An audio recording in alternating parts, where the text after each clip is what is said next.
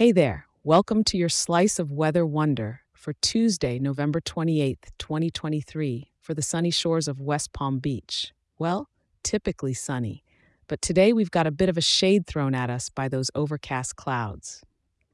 Let's dive into your day, starting with the morning, which is feeling a touch brisk with temperatures around sixty-seven degrees.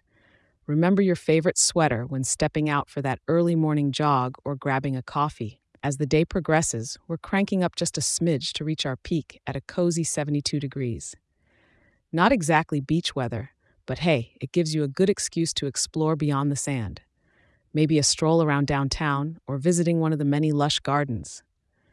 Now, when evening rolls in, we're keeping things steady at around sixty-nine degrees, a perfect setting for dining al fresco.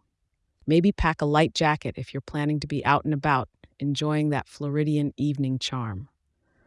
Once night falls, we're looking at a mild sixty-nine degrees again. So if the moonlight calls you for a late-night walk, those overcast skies won't dampen your spirits, just the stargazing opportunities.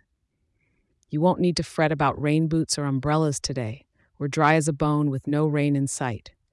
Winds are coming in from the north at a gentle seven miles per hour, just enough to add a little sway to the palm trees.